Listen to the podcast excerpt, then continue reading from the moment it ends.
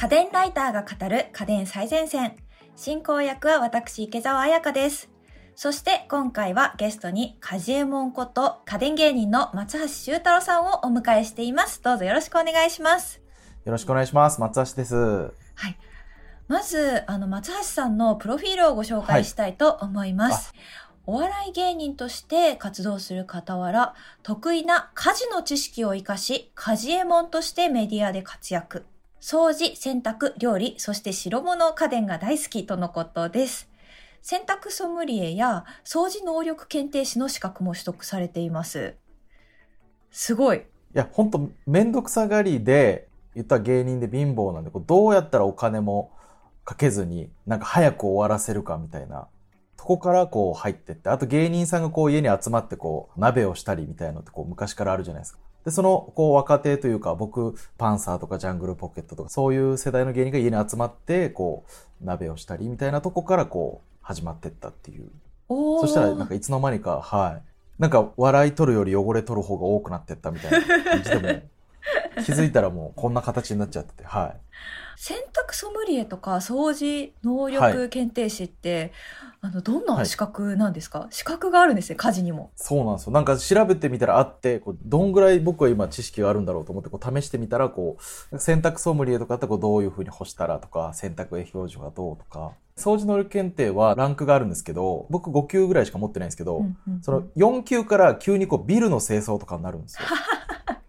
ポリッシャーの使い方とか、はい。そっちになるんで、あそっちだとあんまりこう皆さんに還元できないしなと思って、5級しか僕は取ってないんですけど、5級はこう生活の中でこう、クエン酸がどういうふうに使うとか、はい、重曹はこう油汚れ強いよとか、そういうことがまあ試験として出るんですけど。へ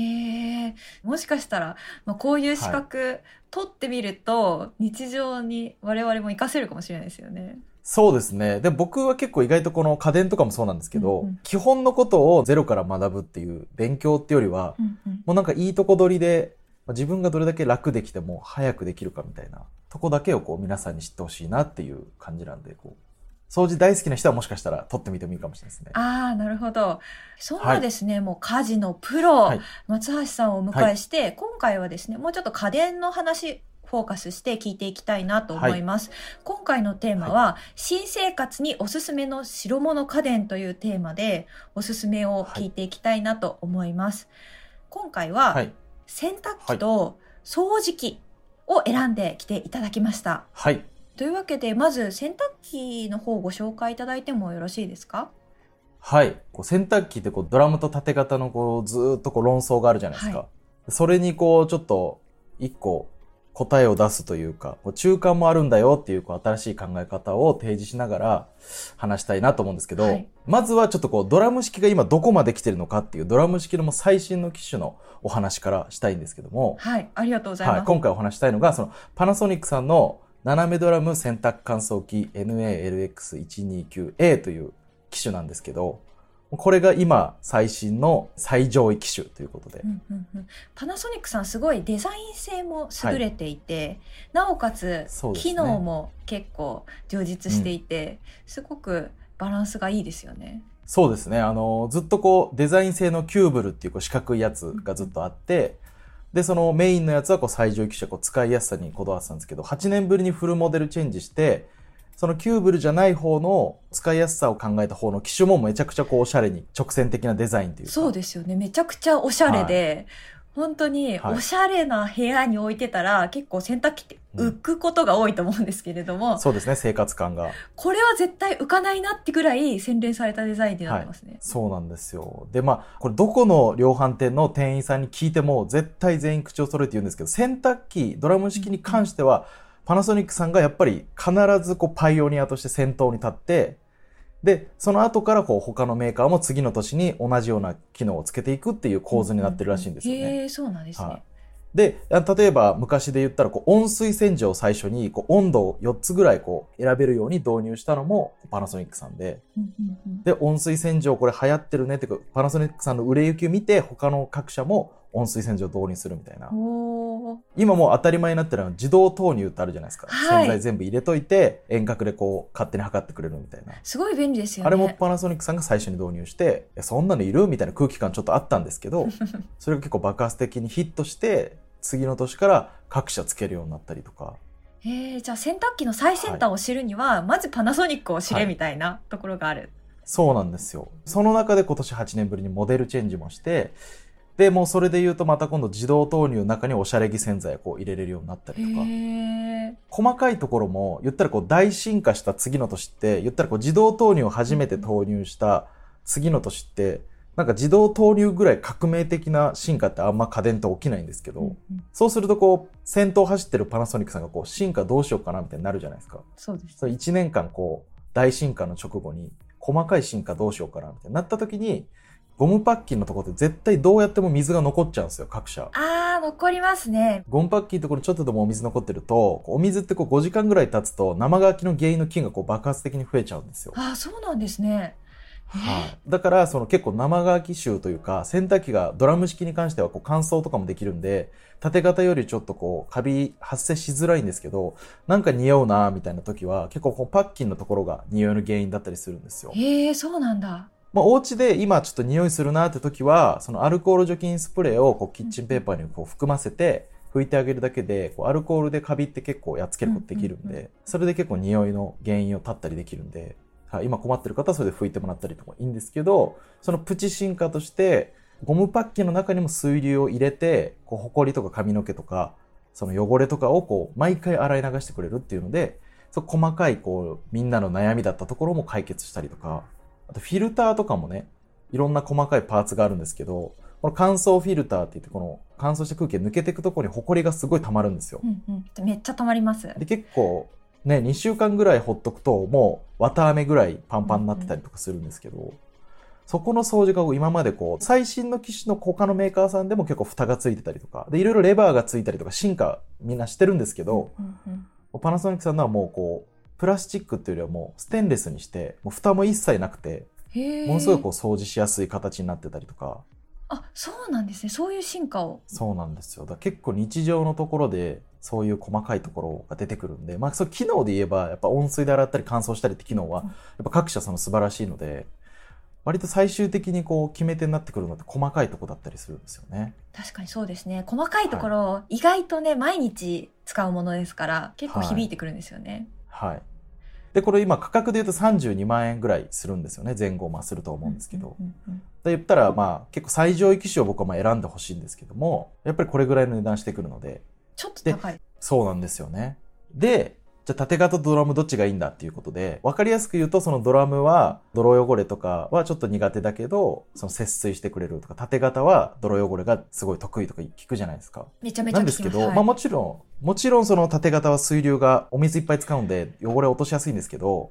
あの泥汚れに悩んでる人って、野球やってる子とかサッカーやってる子供がいるお家とか、まあ大人ってあんま泥んこにならないじゃないでですか。ね。スライディングとか、スポーツで汚れる泥って、別に縦型でも絶対に落ちないんですよ。そうなんすごい泥汚れじゃないですか。そうですね。もいうやぐしゃぐしゃになってる。もう、染めたんかって思うぐらい汚れますもんね。っていう時は、もう結局洗濯機ではさすがにもう落ちないじゃないですか。それはもうあの、食べこぼしのすごいシミとかと一緒で、まだそんなに、なんていうんですかね、その万能なその、本当魔法ではないんで、ってなってきたら、結局、夜洗いするじゃないですか。うんうんうんで夜洗いした時点で、もう別に縦型でもドラムでも結局落ちるんですよね。なるほど。だから、結局水たまりでちょっと泥跳ねちゃったぐらいだったら、確かに縦型で落ちてとかなるんですけど、まあそれぐらいだったら、泥汚れってこう、布の反対側からお水当ててあげると落ちやすいんですけど、うんうんへえ、そうなのなんかこう、染み抜きとこってこう、上から当てちゃうじゃないですか。じゃなくて裏返して反対側から当ててあげると泥落ちやすいとかあるんですけど、まあまあそういう、そういうことをやって、洗えば、ドラムだろうが縦型だろうが、もう汚れ落ちに関しては、そんなに大きな差はないんですよね。へえ、そうなんだ。もちろんその縦型の方が水流がいっぱいあるから落ちやすいは落ちやすいんですけど、だからその乾燥の機能とか、そういうのでこうドラム式の方がこう効率がいいとかあるんですけど、そこで言うと、その縦型の最上位機種って、今回ちょっと僕が紹介したいのが、うんうんそのパナソニックさんのインバーター全自動洗濯機 NAFA120V5 っていう機種なんですけど、うんうんうんパナソニックさんの縦型の最上位機種なんですよ。あ、こちらがね。大体その金額で言うと、まあ、いろいろ前後あると思うんですけど、12、3万円ぐらいなんですよね。あ、そっか。結構価格違いますね。はいドラム式の最新機種とは。で、僕はやっぱ毎日使う家電っていうのは、やっぱり最上位機種選んでいただいた方が、高いは高いんですけど、毎日こう幸せというか、なんかそれをその選択の大変さとかを他の形でお金払ってやろうとしたら、例えば家事サービス呼ぶっつったら3000円とか4000円かかるって考えたら、なんか毎日そういうこと呼ばなくても自分の楽さがアップして、で、汚れ落ちとかもやっぱ最上機種の方がいいんでっていう時にやっぱ最上機種選んでほしいんですけど、縦型だとそれが結構実現しやすいのかなっていう。まあ、5年から10年ぐらい使うって考えた時に12、3万円は結構現実的な。で、やっぱり大きいサイズで洗えるんで、やっぱり2、3日洗濯物溜めちゃっても、しっかり汚れを落としてくれるとか。ああ、じゃあドラム式よりもすごく量洗えるみたいなイメージでいいんですか？こういう縦型の洗濯機。えっと、この縦型の最重機種に関しては、どちらも数字で言ったら12キロみたいな感じなんですよね。うんうんあ、そうなんですね同じぐらい結構洗えるんですけど、まあ、縦型の方がたくさん入れても水量が多いんで汚れが落ちやすいとか。なるほど、なるほど。まあ、基本的にその洗濯機って7割から8割ぐらいが一番汚れを落としやすいみたいな感じなんですよね。まあ、人間で言ってもこの1週間7日働く人よりも週2で休みある人の方がこうパフォーマンス高くなるみたいな感じで、うんパンパンでずっとやってるとやっぱり機械の持ちとかも悪くなるんで。なるほど。でと昔の縦型みたいにこうすごい入れるのが大変とかなくて手前がこうすっきりしててボタンが奥に設置されてるんですよこの機種は。うんうんうんそうすると手前にボタンがあるとこうちょっとこうかがむというか操作しづらいんですけど奥にあるとちょうど目線もぴったりで操作しやすいのと手前にボタンがない分洗濯物も入れやすかったりそういうこう人間工学的にこうやりやすいっていうところも進化してたりしてへえ。で縦型なんですけどちゃんと乾燥モードもついてて、まあ、ナノイーっていうこう除菌してくれるイオンとかも出るんでこうカビを抑制してくれたりとかいろいろ乾燥もできるんですけどこれプラスその一番こう洗濯機家族でいっぱい使うよっていうお家の方に組み合わせていただきたいシステムがあるんですけど乾燥だけの電気衣類乾燥機っていうあものがあるんですけどなるほど。これと組み合わせると言ったらドラム式だと洗濯した後に乾燥したかったら一回こう乾燥してる間って洗濯できないじゃないですかそうですね。でもう一回乾燥終わらした後にもう一回洗濯とかなるんですけど例えば赤ちゃんとかいたりとかすると赤ちゃんのものは別で洗いたいとかいろいろあると思うんですけど家族が多いとかそういう時ももう洗ったそばから乾燥をかけれるっていうこう別になってるとその電気乾燥機いろんなメーカーから出てるんですけど、まあ、一応今回その一応電気衣類乾燥機 NHD503 っていうパナソニックさんのものをまあ紹介するんですけども日立さんとかいろいろ出してるんで自分のお好きなでこちらも70 はいタイプの乾燥機を合わせて買うと便利ですよ、みたいな。そうなんですよでこれ大体5万円ぐらいなんですよ結構安いね。さっきのそのはい。そうなんです12、3万円と5万円組み合わせて18万円ぐらいじゃないですか確かに。最上位機種縦型で変えてでしかもいつでも乾燥できてっていうのでこう組み合わせていただくと、まあ、スペースとかいろいろあると思うんですけどだいぶ安く投入できるっていうそうですよね。いきなりドラム式の洗濯乾燥機っていうと結構値段的に躊躇してしまう方も多いと思うんですよね。はいなのでそういった方の選択肢の一つとしてこういう乾燥機プラスもう最上位機種の洗濯機みたいなのって結構ありですよね。これがね多分その作業的には多分一番効率いいんですよ、洗ったそばから乾燥できるとか乾燥だけできるとか、分けれるから。で、やっぱりその32万円する方の、その最新のドラム式っていうのは、やっぱ乾燥のその電気代とかもエコの能力とか高かったりするんですよね。あそうなんですすべてのその最新の機能がそこに32万円に詰まってるんで、やっぱりその電気代が少し安かったりして、あそうなんで、ね、こっちのその電気乾燥機だけの方はちょっと高かったりするんですよ、電気代が。なるほど。だいたいざっくりで言うと、1時間で言うと最新のドラム約25円ぐらい。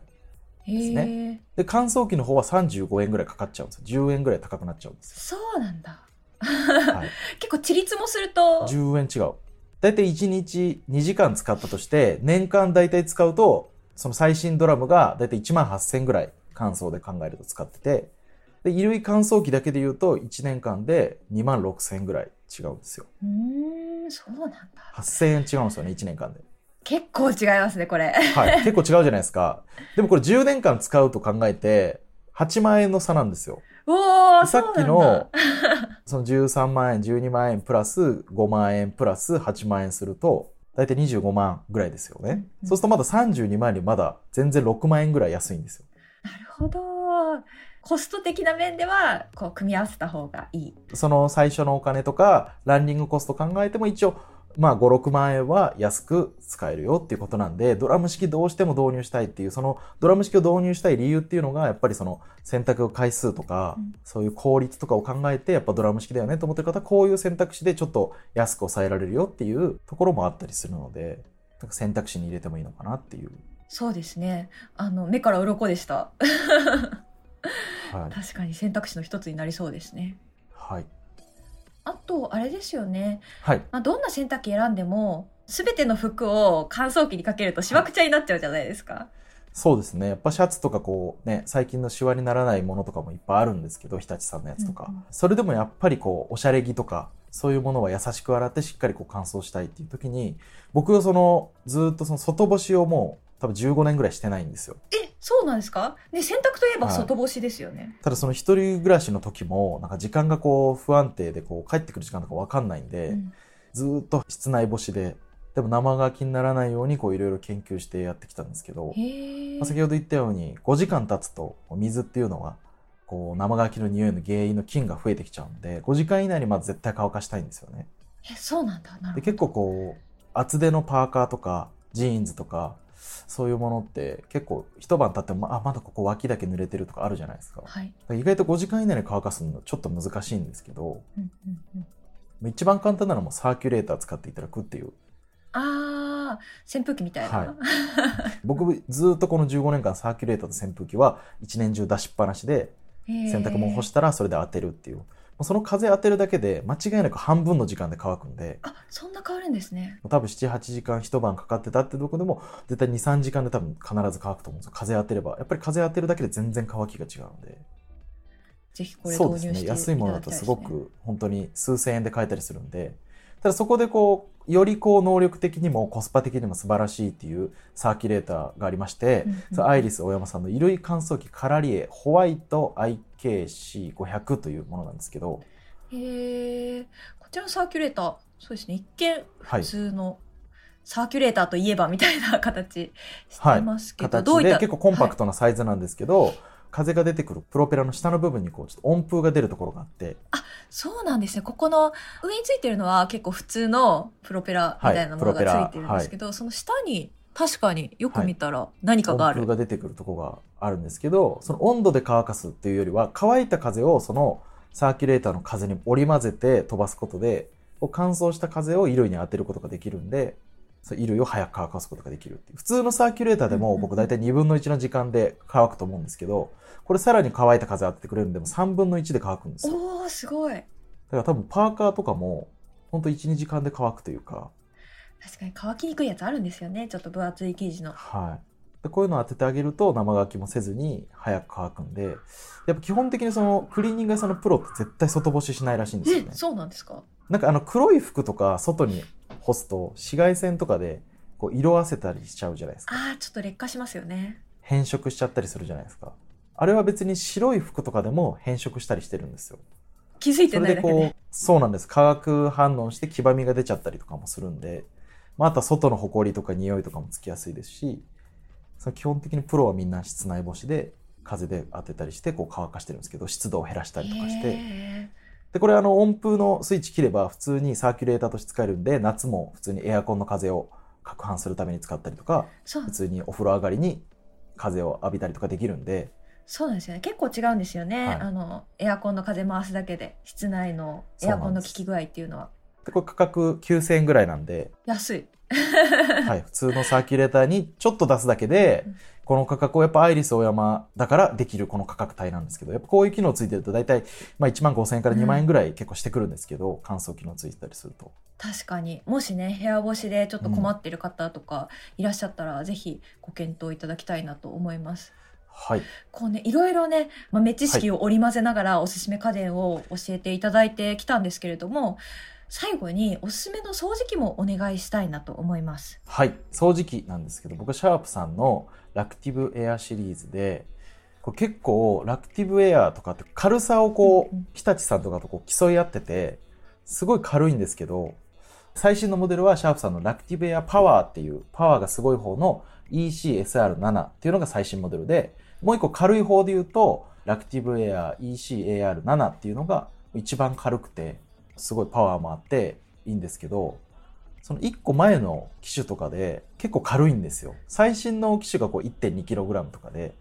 もう牛乳パック1個分ぐらいなんですけど。あ、めちゃくちゃ軽いですね、それは。なんですけど、その1個前のやつも1.3とか、そのちょっと前も1.5とかで、ペットボトルのこう2リットルじゃないちょっと細い午後の紅茶みたいなペットボトルあるじゃないですか。はい、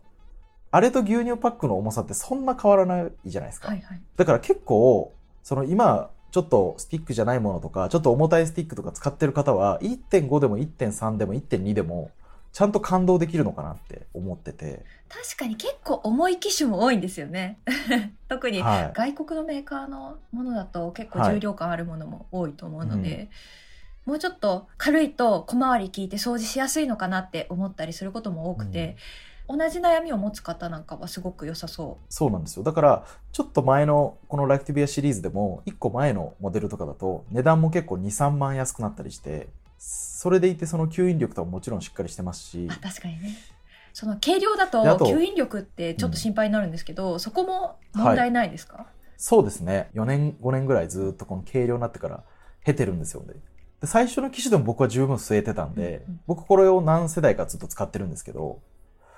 最近のであればもうしっかりもともとその最初に軽量になった時ですらしっかり吸えてたんで。で、お家でフローリングの部分っていうのは、強モードであんま吸う必要なくて、弱モードでも十分この、ホコリとかチリとか吸えるんで、強モードで吸えば十分吸えますし、弱でもしっかりこう密閉してる状態になってるんで、こうヘッドと床っていうのは。で強モードがついてる理由っていうのはやっぱカーペットとかそういうところをこう使うためについてたりするんで、でこうバッテリー式なんですけども弱モードならこう60分稼働するんで。もう十分お掃除できますね部屋中を。そうですね。1時間ずっと掃除してるとかまずないと思うんで。であとは結構僕このシャープさんの嬉しいところは掃除機って使う時にこう掃除してる途中でこれちょっとどかしたいなとか、はいはい、ちょっとこれ気になってとかちょっと一回掃除機置いたりするじゃないですか、はい、そういう時にこうちょいかけフックって言って肩にこう手かける手みたいな状態でこうちょっと湾曲したゴムがついててレゴの人形あるじゃないですか、はいはい、レゴブロックの人形の,、の手を想像していただいてああああいう手がついてる。はい、ああいうのにゴムがこうコーティングされてるやつがついててテーブルでも椅子のこう背もたれでも普通の壁でもどこにでもこうパンと置いたらそのゴムがグリップして落ちなかったり背もたれとかに引っ掛けて浮いたりとかするんでものすごいこうちょっと置いといたりすることをめちゃくちゃ考えられてたりとか。なるほど。じゃあもうテーブルとかにちょんって 引っ掛けて、はい、ちょっと物どかしてまたはい、再度すごいこう安心感のある大きさで。あとはその T 字になってるじゃないですかヘッドの部分って、はい、ただちょっとこう隙間行きたいなとか細かいとこ行きたいなって時にこうヘッド外すじゃないですか、はい、その時って今までかがんでたと思うんですけど、かがんでます。かがまずに手元にこうレバーがあるんであ、えー、それをスポッてやるだけで外れるんですよ。あそうなんですか？すごい。え、はい、結構距離ありますよね？ヘッドの部分のなんでしょう？ジョイントの部分と、はい、アタッチメント。はい。距離あるけど連動して外れるみたいな。外れるんですよ。で外れるのはいいんですけど結局そのもう一回つけなきゃいけないじゃないですか。ずっと細でいきたいわけじゃないんでもう一回 T に戻りたい時にこの T 部分のジョイント部分がこう起き上がり拳みたいな感じでこうずっと立っててくれてるんですあそうなんですね。すごい便利。はいなんでそのままスポッてはめれるんですよ、ね、へえ面白いですそういう細かいところが唯一こう結構しっかりしてるんで、なんか同じような価格で同じような軽さで同じような吸引力なんですけど、最終的に毎日使うときにちょっと引っ掛けられる、すぐ外せる、すぐ戻せる。そういうところがこう嬉しくて、僕は結構これを使ってるんですよね。気になるのがお値段なんですけど、はい、いくらぐらいになりますか、はい。これはその僕が先ほど言った最新の機種で言うと多分6万円から7万円ぐらいするんですけど、1個前のもので言うと4万円台とか3万円台でバッテリーがもう2個ついてるモデルとかが3万円台で買えたりするんでそっちの方のモデルとかでも僕は結構おすすめですね。えー、ぜひね家電量販店に取り扱いあると思うので一回持ってね、はい、比べてねこれだったら取り回しやすいかなみたいな感じで比較検討していただけるといいのかなと思います。はい、ホームページにね、1個前の機種までちゃんと全部型番載ってるんですよ。そうなんですね。だから、ラクティブエアで検索して、その全部のこう機種見ていただいて、で、グラム数とかその書いてあるんで、それでこう比較していただくとこう結構お得に買えるなと思いますね。ぜひぜひ皆さん比較検討してご購入検討されてください。今回はカジエモンこと家電芸人の松橋修太郎さんが選ぶ新生活におすすめの白物家電をお送りいたしました。家電最前線の番組ツイッターや番組ホームページでも今回紹介した商品の写真などを載せています。番組ホームページへのリンクはお聞きのポッドキャストアプリの番組概要欄にありますので、ぜひご覧ください。また、家電最前線を Apple Podcast でお聞きの方は、ぜひ番組評価をお願いいたします。アプリ上で星5段階でタップして評価できますので、ご協力いただけると嬉しいです。そしてここで番組からリスナーの皆さんへのプレゼントのお知らせです。4月のプレゼントは、シャープ116家電で防犯対策見守り家電特集の回でご紹介したプラススタイルドア窓用スマートセンサーです。1名の方にプレゼントします。応募にはキーワードが必要です。今回のキーワードは、新生活です。お聞きのポッドキャストアプリの番組概要欄、または番組のホームページやツイッターのプレゼント応募リンクからご応募ください。締め切りは5月15日日曜日です。そして松橋さんには次回も登場していただきます。テーマは時短キッチン家電最前線。松橋さん、次回もよろしくお願いします。よろしくお願いします。ありがとうございました。ありがとうございます。